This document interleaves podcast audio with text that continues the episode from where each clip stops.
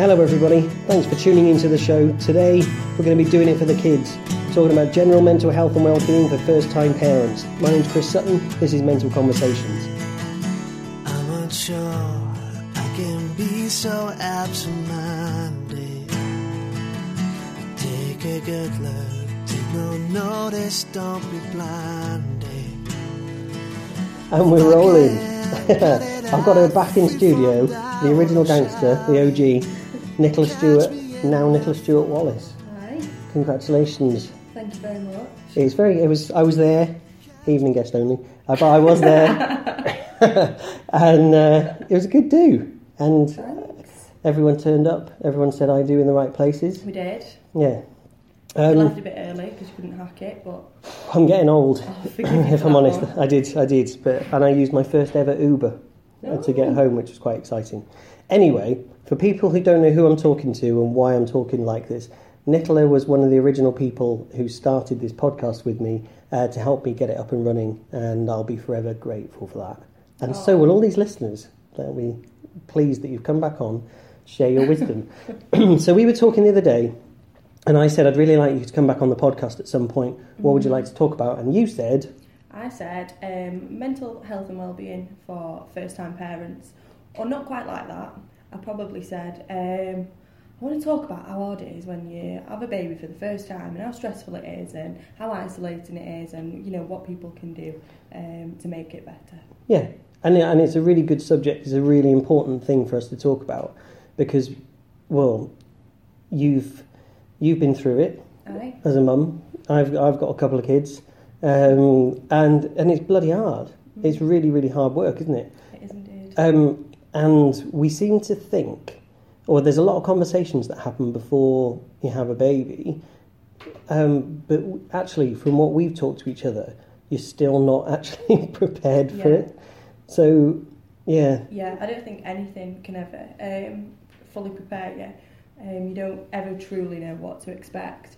Um, I think it's probably really important actually just to start by saying that you know we both know absolutely how lucky we are to have children and to have been able to have children. yeah, Um, so you know we are going to talk about today how stressful it is and at times how you just want to sort of walk out into the back garden and have five minutes before you go back into the house and deal with them. Um, but you know it goes without saying we're really lucky to, hundred to percent. have children in, in the first place. And, Um, and, and actually, can I just add to that? Because we were just talking to someone randomly before we started, we pressed play on this. And, you know, I said, I'm going to say this on the podcast. You know, my, my children are definitely, you know, um, the best, you know, they're, they're the best thing, you know, like, but at the same time, they're the hardest thing to, to kind of manage. Well, I don't even know what the word is, kind of thing, like just to get by. Um, so yeah, so yeah, hundred percent. There is, I think it's a, a really valid point that yeah, you know, we appreciate the fact that some people aren't able to have children, and you know, we we both feel very lucky, and we both love our children to pieces. yeah, yeah. Um, but this is going to be focusing on, firstly, about kind of some of the difficulties, and then some of the things that you can do to actually um, Yeah. relieve some of those pressures. Yeah, definitely. If we know any of the answers, yeah. Yeah. Um, I think, I mean, we had we had a conversation about this, and this being something that I wanted to talk about. It came really from a conversation I'd had with um, Rebecca Swasnabar, who's been on your podcast um, in Yeah. the past, talking about postnatal depression. Um, now, I've had conversations with um, family members since having my little boy. He's um, just turned three. He was three in April. Um, almost in a bit of a reflective way, talking about sort of how low my mental health was after he'd been born, but at the time um, we didn't really address it, or I didn't address it. I was quite secretive about it. Um, and actually, now that we've reflected on it, you know, we've said actually I probably should have sought some help. And then I Mm. had that conversation with Rebecca Swasnabar the other day, and she was talking to me about her experiences of postnatal depression and what it felt like for her. And I was thinking, wow, yeah, some of those things that you're saying to me, whilst I was never diagnosed with it and I never sought any help, are really like ringing true to me. Wow. And you know, that's exactly the way that I felt at the time. Now, I'll never know because obviously I didn't seek that help, whether or not I did have postnatal depression, but I could really relate to some of the things um, that Rebecca was saying. So I thought, actually, you know, there'll be loads of parents like me out there that um, may never have had a diagnosis of anything in particular, but still know how hard it can be on your mental health. Yeah. Um, whether you're a first time parent or whether you're a second time, third time parent, but to a new baby. Yeah. Um, you know, and I'm yet to find all the challenges that come with older children and teenagers, but I certainly know the challenges that come with little ones. Well, I'm glad you said that that bit about because about the diagnosis because because actually with or without a diagnosis, it's kind of irrelevant. There's there are still aspects of Mm, um, once you once a once a baby is there mhm. that you that you've got to deal with, and whether or not you are, um, I don't know. It's like with depression, any depression. Sometimes actually having a diagnosis can be helpful, and you think, oh, that means I can go and read books and look at things and tips and hints and things like that. Um, but actually, even without it, you can look at ways to look after your well-being. And some of the things that um, Rebecca was saying, they were in line with other things that people with depression can do. Mhm. But but interestingly, um, some of the things were you know specifically for someone with postnatal depression. Like she was saying, I think she said her mum um, said about choosing an outfit for her daughter and you know making a not just like shove them in some in a baby grow, but Yeah. actually get them dressed and like. So it's almost kind of practicing mindfulness that you know you're Yeah, actually yeah. focusing on something. So there are things like that that are specific to um, to having a baby, and anyone who's interested, go back to that episode. It's you know it's it's it's there. Um, I can't remember what number it is, but it's on iTunes. Um, Rebecca Swasnamar postnatal depression. Um, so tell us some of the stuff then that you've been thinking about. Yeah, so um, we, mentioned sort of briefly before about how nothing can ever truly prepare you Hmm. um, for parenthood. I think um, when I found out I was pregnant, I thought I've looked after loads of kids. I've got nieces and nephews, millions of them, um, all of whom you know I've babysat, I've changed nappies, I've made bottles, I've put to sleep, I've taken to the park, I've done all of those things. So I know I know all the things that you need to do.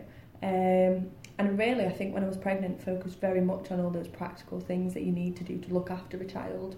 Um, but I'd never really considered the impact on my mental health. Um, there's a lot of changes going on at the time, so um, I found out I was pregnant just after I'd graduated from university. Yeah. Um, I'd not secured a job at the time. Um, you know, I'd literally graduated four days earlier um, and was going through like recruitment processes, assessment centres, interviews for graduate jobs.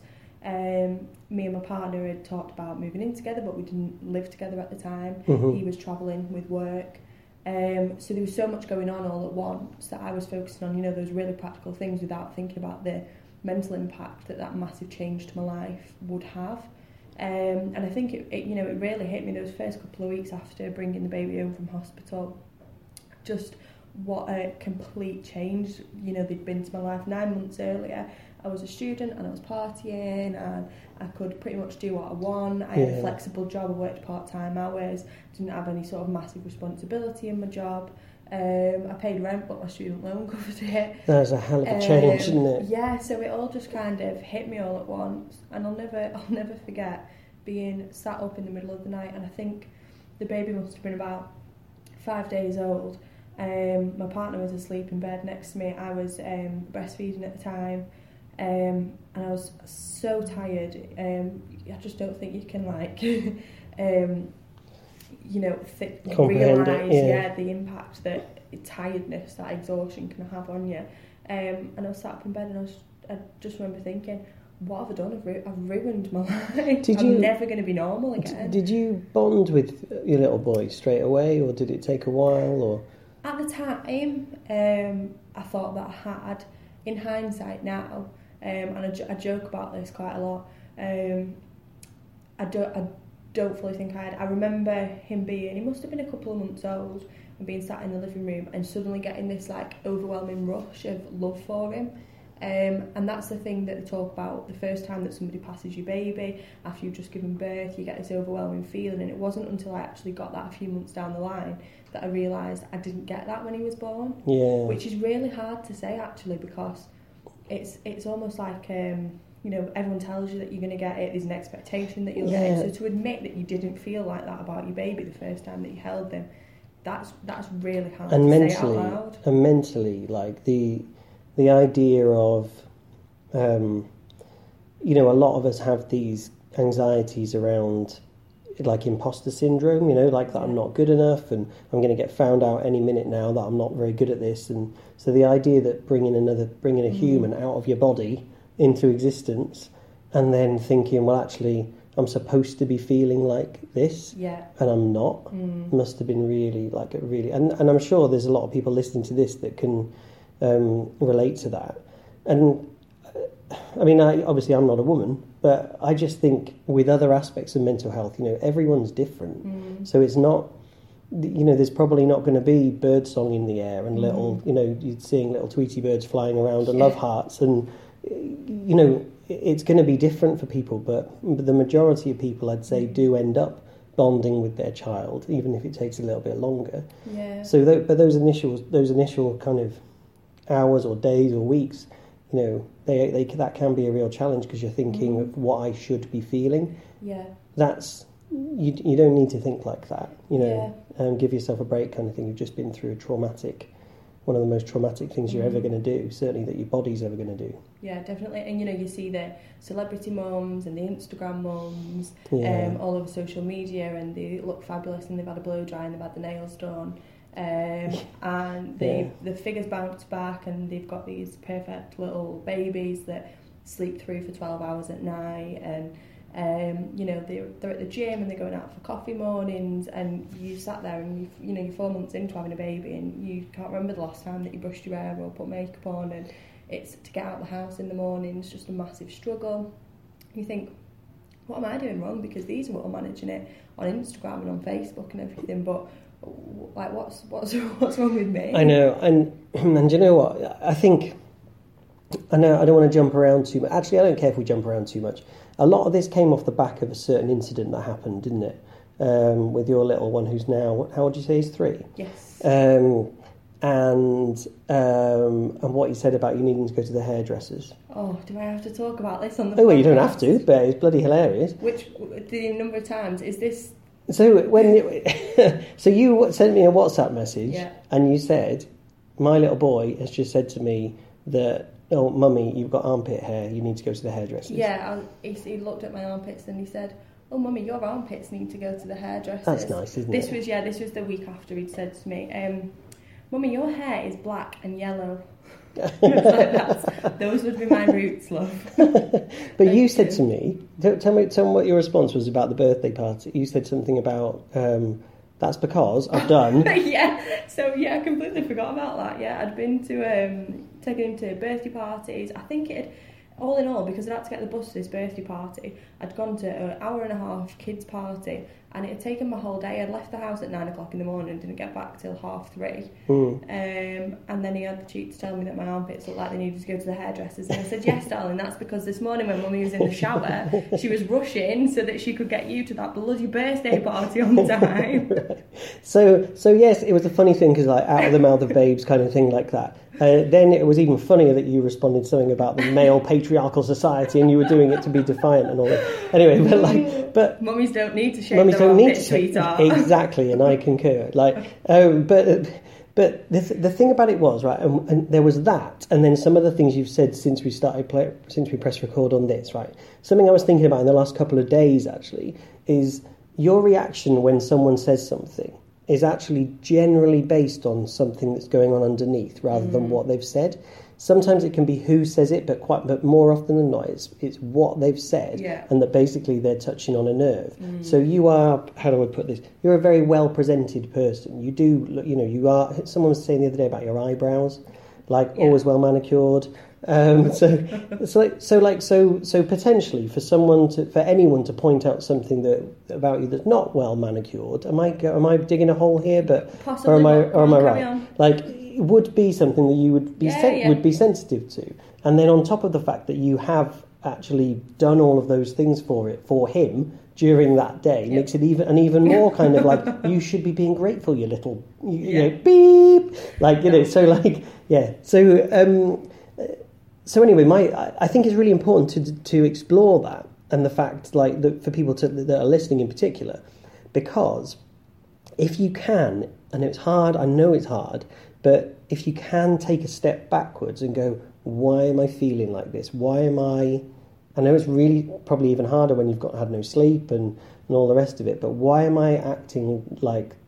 I, why am I responding in this way to that? I guess is mm-hmm. my question. Because underneath, if you can be thinking, oh, I can just, you know, if it was something that was, if someone said to me, "Oh, you are a rubbish dancer," mm. And I didn't really care, I'd just be like, "Oh, I'm a rubbish dancer." But if I really wanted to be a great dancer, and someone said to me, even my five-year-old, "You're a rubbish dancer," I'd probably be really upset. Yeah, yeah. Do you see what I mean? Do you like? Do you get what I mean? It's like a, if someone, if my if my son said I was fat because I put on a little bit of weight, I'll admit it, I would be like, "Daddy's not fat," like just carrying a little holiday muscle, like. But, so yeah, so my point is, if you can, if you are able to actually take a step back and look at- look at it, Mm. then you can go, okay, he doesn't mean it like that, or didn't mean it like that.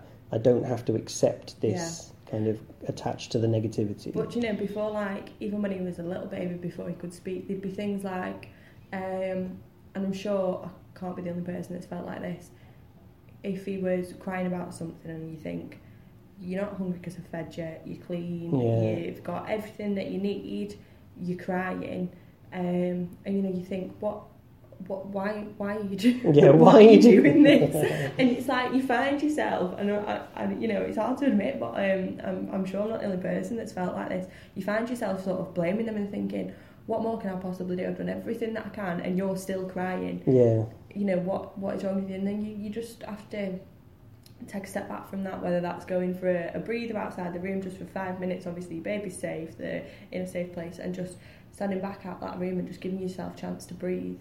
Because hmm. otherwise, I think that stress can really get on top of you, and I think you just end up. Well, I know that certainly for me, I just end up crying. I just get so stressed to the point that I Yeah. cry, and you've got to sort of take that step back and go, right, okay, this, baby is definitely not crying just to wind me up. Like, yeah. But, but you're probably also that. feeling like guilty about feeling like that yeah, about Yeah, him massively. because you're like again you've got this stereotypical this is the way I should be feeling. Yeah. So anything outside of that box is a is like a deviation from what I should in inverted commas be, I, be feeling. I remember saying it was the middle of the night, and I remember we were staying at my mum's house, and I said to my now husband, I was going say my boyfriend, my husband. Husband, I remember saying to him, um, just passing him the baby, and he was he was only a few months old, and saying, "Take him away from me. I do not want him." And I didn't mean I don't want him ever. I just Yeah. meant right at this moment in time, I cannot cope. Please just take him off me because I've been up all night while he's been crying, and because I was breastfeeding, it was always me that got up because he wasn't having bottles. We didn't have the chance to share that. Um, Okay, yeah, like yeah. the feeding responsibilities throughout the night, so it was, it did have to be me Yeah. men have useless nipples.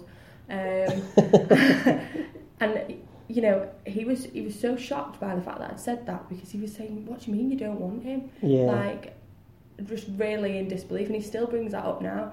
And it was just that sort of split moment. I didn't mean anything by it, but the stress had just got so much, and the, the exhaustion, yeah. being so tired and sleep deprived, um, that I was just, I suppose, a little bit irrational. But uh, I, I think that must be that must be normal though. Mm. You know, like so. And again, I think it's really important, and it's very cool of you to be able to talk about this so openly because I think people listening to this will Yeah. actually be thinking, "Oh my god, thank God, it's not Yeah. just me." And know? I think it is it is normal. I'm sure it's normal, but you go to like your mum mum groups or your parent groups and your breastfeeding clubs and all the rest of it, yeah. and nobody says that stuff. Nobody talks about that. Don't do they they not? think no. I've never had a conversation with anyone. So, were they, is it a, is it like a, a continuation of the Facebook, I- Instagram yeah. thing where it's still? Oh, is it is it like a bit one-upmanship of oh mine's sleeping through yeah. now? And I suppose you know it. It I know this is your my experience. It's not like if you yeah. know the ones that I've been to, and some might be completely different to that. But that is not something I'd ever have admitted at one of them groups because I'd have thought these people will report me. Like they're not going to support me with Ah, this. well, they're just going to say uh, this. You know, tell tell the health visitor or whoever it was that was running the session order. You know, I don't think she's coping very well. yeah. Um, because, like you say, it's more, oh, well, look at mine sitting up or look at mine clapping hands. And actually, when I think back to that now, at the time, those um, I, I used to go to like a breastfeeding group on a um, Thursday morning, um, and all the other mums there, you know, the kids would be sitting up and they'd be clapping, and they'd be doing this, they'd be doing that, and I used to sort of interpret that, them talking about that as, oh, everyone's just showing off, everyone's just trying to say my baby's better than Hmm. yours, and I used to take it really personally. And you know, at the time, I couldn't get away from that. But even now, looking back on that again, I can see that no, they weren't doing that. Actually, they were probably proud of the kids, but also they were probably thinking, "Is my baby doing this at the right time?" Yeah. And trying to, you know, compare to other people Of course, yeah. what was normal. Um, but at the time, I just totally interpreted that as something else. randomly in my day job i've just done an appraisal before this before coming to record this and the person i was doing the appraisal with was saying oh you know i always put myself down and i always think that other people can do it better than me. And so i had a very similar thing where i was like conversation with her. I was like well i think so many people think, Think that it, It's just in general about everything. You just think i'm going to get found out and i can't do it. And you know look at what that child's doing. And maybe they've just had a good five minutes or Mm. you know, and, and there's a real thing. This is one of the big um, pillars, I think, of, of my life at the minute. There's a book called The Four Agreements. I recommend anyone to read it. It's absolutely brilliant.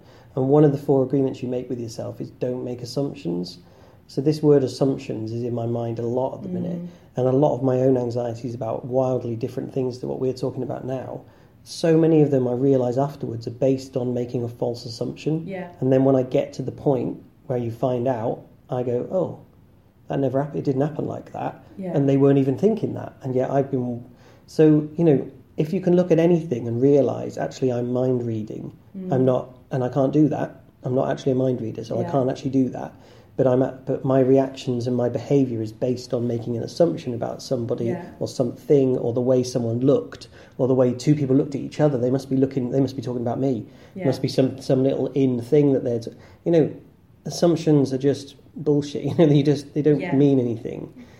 So you know, it's a really there was a, there was a couple of things I wanted to ask you about. I don't know if you'll be again. I don't know if you'll be happy that I'm going to bring these up or not. Oh, well, but now. blogged about a couple of things, Yeah, which yeah. I think, and there's a couple of examples in there, which you know, I know because I know you've been happy about them being um, public. So something about tanning Oh, that made that yeah it made me laugh, but so you know, thought we, I think we're on about the same thing here. yeah, well, it doesn't even Let's, matter let's hope so. Uh, I'm going to say it anyway. um, I, one of the things that I found really difficult was not having the time to look after myself, not having the time to get my hair cut, not having the time to have my eyebrows done. And it's not because I'm shallow or vain. Um, it's just because those are the things that make me feel good. So anyway, thought I'd whack a bit of fake tan on. Um, going out with the girls, I hadn't been out in well months and months and months and probably years actually by that point. Um, put a load of fake tan on, breastfeeding. Um, my little boy, um, who yeah subsequently ended up with a big like orange ring, sort of starting from his little button nose right the way Oh, round to his chin and across his cheeks. Oh, So yeah, I did accidentally fake tan him once. But that's like these. Are, I think these are things that it's really like. I'm not saying it. I'm not bringing these things up to um, make you feel bad or make you look Yeah, bad. yeah, I just think yeah. these are things that are normal that people do. And I'm sure you said something about dropping your iPhone on him once while you were Yeah, breastfeeding. And yeah, in the um, middle of the night when you're like on your phone because you need something to keep you awake because you think if I don't I'm going to fall asleep and squash him so I'm, I need to keep something Yeah. going so you start flicking through Instagram But also- the phone on his face But I um I've dropped I dropped my daughter when she was a baby. Um, so you know it's not just mums. um, I had her in I had her in this like backpack thing or backpack Oh, type yeah. thing that's for babies. But the first time I'd ever worn it, she was put she was put in while I was wearing it. Yeah. So I assumed it had a sling bit at the bottom yeah that Oh. held her in, and it didn't. It was literally just a wraparound thing. So when I undid it, I was going to try and loo- loosen her down. She just shot down and hit the floor. And I mean, I've never been so scared in my entire life because she just she didn't cry. That was the really scary bit, and that's what they say, isn't it? You know, if they don't cry is when you really need to worry. And then after a few seconds, she started crying. But you know, took her to A and E and got her looked over, and she was fine. And she got a, um, a, a pink knitted toy or something, but like, so was quite happy. But oh my And god, like when like you go into like a memory box and she'll and this is the pink knitted toy that you got from when this we is took where you got from Harrogate Hospital. Yeah. Jesus, yeah. So you know, it's there- are these things that happen to people. There are these things that you know that that happen, and now you know further down the line. So I've got a two and a half year old. Um, and he's picked up these expressions as they do. And again, I've written down, and the only real notes I've written around this were around um, words, the fact that words start hurting you.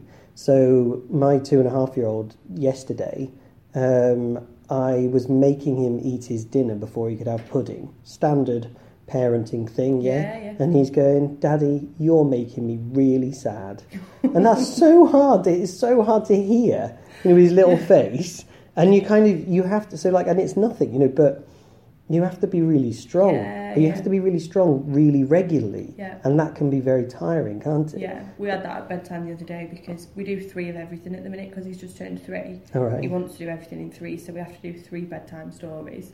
So I try and encourage him to pick ones that are short. Yeah. you know, Mummy's not even had a tea yet, darling. Can I have the faraway tree, please, Mummy? Volumes one through five.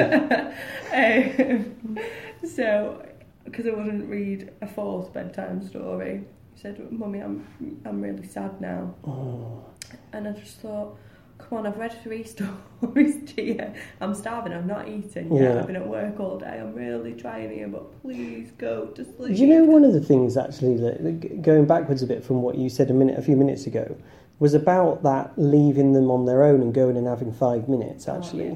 you know, at pretty much, uh, you know, at most ages, you can do that. You know, you can actually step away, especially if you can still hear them. Mm. You know, because they're, you know, it, they're they're usually the majority of the time their life isn't in danger. Yeah, you know, like yeah, if yeah. they're in a cot, for example, and there's nothing that can choke on or whatever, and, and as long as you can still hear them, you, can step away, can't you, and give yourself a couple of minutes. Because yes, I know they're crying, but it, it, yeah, sometimes I suppose uh, the, the analogy I always use, and I've used on this podcast a thousand times probably, is like when you're on an aircraft and it says if the cabin pressure drops, oxygen things will come from the ceiling, but if you're travelling with children, Mm. please put yours on first. And the reason it says that is because if you put theirs on Yeah, first and then yeah, you yeah. pass out, you can't look after them. Yeah. Well, your mental and physical well-being, you know, has to be paramount when you're Mm. talking about looking after your children at any age, really, but particularly um, at a young age, because you're the one looking after Yeah. them. Um, and also, not to freak people out too much, but their belief systems are developed. You know, it's kind of fairly well evidenced now, I think, that your belief systems for your life are set between the ages of, well, conception and I think Mhm. it's um, two years old Yeah. um, or three years old. So, um, conception and two, yeah. So it, it, it makes a difference Mm. what you your behaviour and how you are. Definitely. So you have to look after yourself. And I think that was a really that one in particular, that sort of stepping back and just having a minute for yourself to just breathe and to like become a rational person again. I think was a really difficult one for me to accept because um, all through my pregnancy, I had it in my head that I was going to use cloth nappies and I was going to Oh, really? and yeah, I was reading all hypnobirthing books and um, like still now I, I'm I believe in like the sort of gentle parenting techniques and approaches and um, I or I never wanted to um, sort of do the cry it out method. That just personally wasn't for me. Mhm. Get everyone has their own parenting preferences, but I'd always said that that's not something I wanted to do. So actually, to be able to like step outside for a minute while your baby's crying just was really really difficult for me at first yeah, yeah. to allow myself to do that and to give myself that little bit of breathing space because I used to think you know this isn't the parent that I said I was going to be and that I wanted to be and um, I think that was probably the most difficult thing actually my own expectations of what sort of parent I was going to be and how I was going to raise my child and then like we said at the beginning nothing actually prepares you for what's about to happen Hmm. and those expectations kind of go out the window a little bit Well, they do, except the the expectations in terms of what practically happens, what actually happens, Mhm. factually happens, go out the window. But the expectations in your mind perhaps don't. stay there yeah So basically, all you do is feel bad about it. yeah And I think that's kind of one of the key takeaways from this for me would be that, you know, for anyone who's starting out on that journey, is perhaps, you know, have an understanding of that you're going to try your best, basically, and and that that will be good enough to actually, you Mhm. know, keep your baby going, and and and then like, um, but yeah, those, but but actually trying to fulfill all those expectations is probably going to be quite hard. Um, you know, I'm sure some people do it, but from what you're saying, you know, a lot of a lot of women in particular have Mhm. like really high expectations of what Yeah. they're gonna what what they're gonna do. Um, we got a few minutes, a couple of minutes left. Yeah. Anything else you wanted to? I just before you finish, yeah. I just think um, the sort of biggest tip that I'd give to anybody um, is around trying to socialise and not to isolate yourself.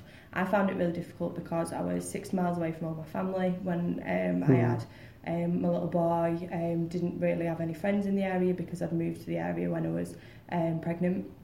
Um, so I've not had chance to make any friends there really. Um, all my friends were really far away. None of my friends had kids. Yeah. Um, my husband went to work every day. Sometimes he'd leave the house and I'd just literally sit there and cry as soon as the door closed because I thought this is another day of being on my own. I didn't go to any um, groups, mum groups until, um, or pa- parent groups, sorry I should say, um, until I was, he was probably about four months old Mm-hmm. best thing that I ever did. Um, and you know, as much as at the time I thought, um, you know, I'm being judged or oh their baby's doing more than mine, am I bad parent? Just that opportunity to actually get out and speak to other people and to not be sat on your own in the house all day Yeah. was just massive. Just really, you know, like changed things for me and really helped things. Um, and you were talking a bit earlier about assumptions. There was one. Um, I was probably the youngest mum at um, all of these groups that I went to. How Um, how old were you then? 22. hmm Um, so there was one mum that was there that was roughly a similar age, probably a couple of years older than me. She looked really cool. She had tattoos and she was just beautiful. Um, and her baby was gorgeous and really well dressed. And I thought, you are absolutely smashing it. She's Hmm. amazing. Yeah. And I was like in awe of her. Um, eventually, you know, we got talking a bit, and when I started following her social media, I found out that actually she suffered, she was suffering really bad with postnatal depression. So I completely had this assumption that she had it all together and she Yeah. was doing great, and then found out that she wasn't. So that sort of made me question, you know, every person that I spoke to that I thought was doing so much better than me. Actually, we're all kind of probably struggling Yeah, together. of course. Yeah. Then there was another mum um, who I became friends with. Like I say, I was 22 and she was 38. Um, I was just starting out my career, just graduated. Then I'd gone on maternity leave. She was like a doctor or something um, and had been a doctor for years and had had children later on in life. She had a husband and she had a mortgage and all those things that I thought made you a perfect mum. So on paper, you know, we were like complete opposite ends of the spectrum. But this woman didn't have a clue what she was doing either. Mm. Yeah. and we were both just sort of totally lost and turning up at these groups and not really having anyone to talk to and just sort of found a little friendship between each other because our children were of a similar age. Yeah, yeah. And we couldn't have been more different, but having her to talk to and realising that while she looked like she had everything that I wanted, Yeah. she was struggling just as much as I was. Great advice. Get out there, Yeah, meet them. definitely. It, interestingly, you know, a bit of from the dad's side as well. When my daughter was born, they they handed me to her and said, "Right, go and wait in that room." And I went to hand her back, thinking they were like, "Well, no, take her with you." And I was like, "Are you having a laugh?" Like I was like, "What do you mean?" What do I do? What do I? Yeah, I was like, I was like, what if, what, what if anything? What if she cries? What if she Yeah. like does any? They were just like, you, all you got to do is just go and sit in there, you know, like, and it was like one of the some of the most magical five minutes of my life, kind of thing. Um, but like, especially she looked like me. She didn't have glasses, but she I, like she really did. I really was like looking in a little mirror. It was like amazing, but. But like, but yeah, you're just kind of like that that panic of what? What do you mean? Yeah, And then they let you go home, yeah, when you went, you know, however long days or whatever late, later, and you go home, and you're like, yeah, yeah, but you're coming with me, right? you're like, you know, you're looking back at the medical stuff, and the, like, yeah, it's so it is it is a terrifying thing, but ultimately rewarding, and ultimately, I think there's some really really helpful things that people have kind of picked up there, particularly perhaps around that assumptions and not Yeah. making assumptions. You know, get out there, meet people, listen to other experiences, read up on blogs, read you know, listen to podcasts about Mhm. it, um, because a lot of people are going through the same kind of things. Um, I thought that was great, really, really helpful. Thank you so much. you. Yeah, come back anytime. You're the one guest probably that I'd say you get a gold pass. You can come on anytime you like. Thanks, pal. So um, yeah, thanks, Nick. Speak to you soon. Thank you. I knew I was going to enjoy that. Um, thanks to Nick for coming back into the studio as always. Um, what a wonderful mum. I should have said that when she was actually here, shouldn't I, really? Um, but yeah, when you listen back to this, you're a great mum, Nick. So thanks for sharing all those stories with us. Thank you guys out there for listening. Uh, please follow me on Twitter at Mental Comms. Follow me on Instagram, Mental Conversations. Uh, another episode's going to be winging its way to you soon. Cheers.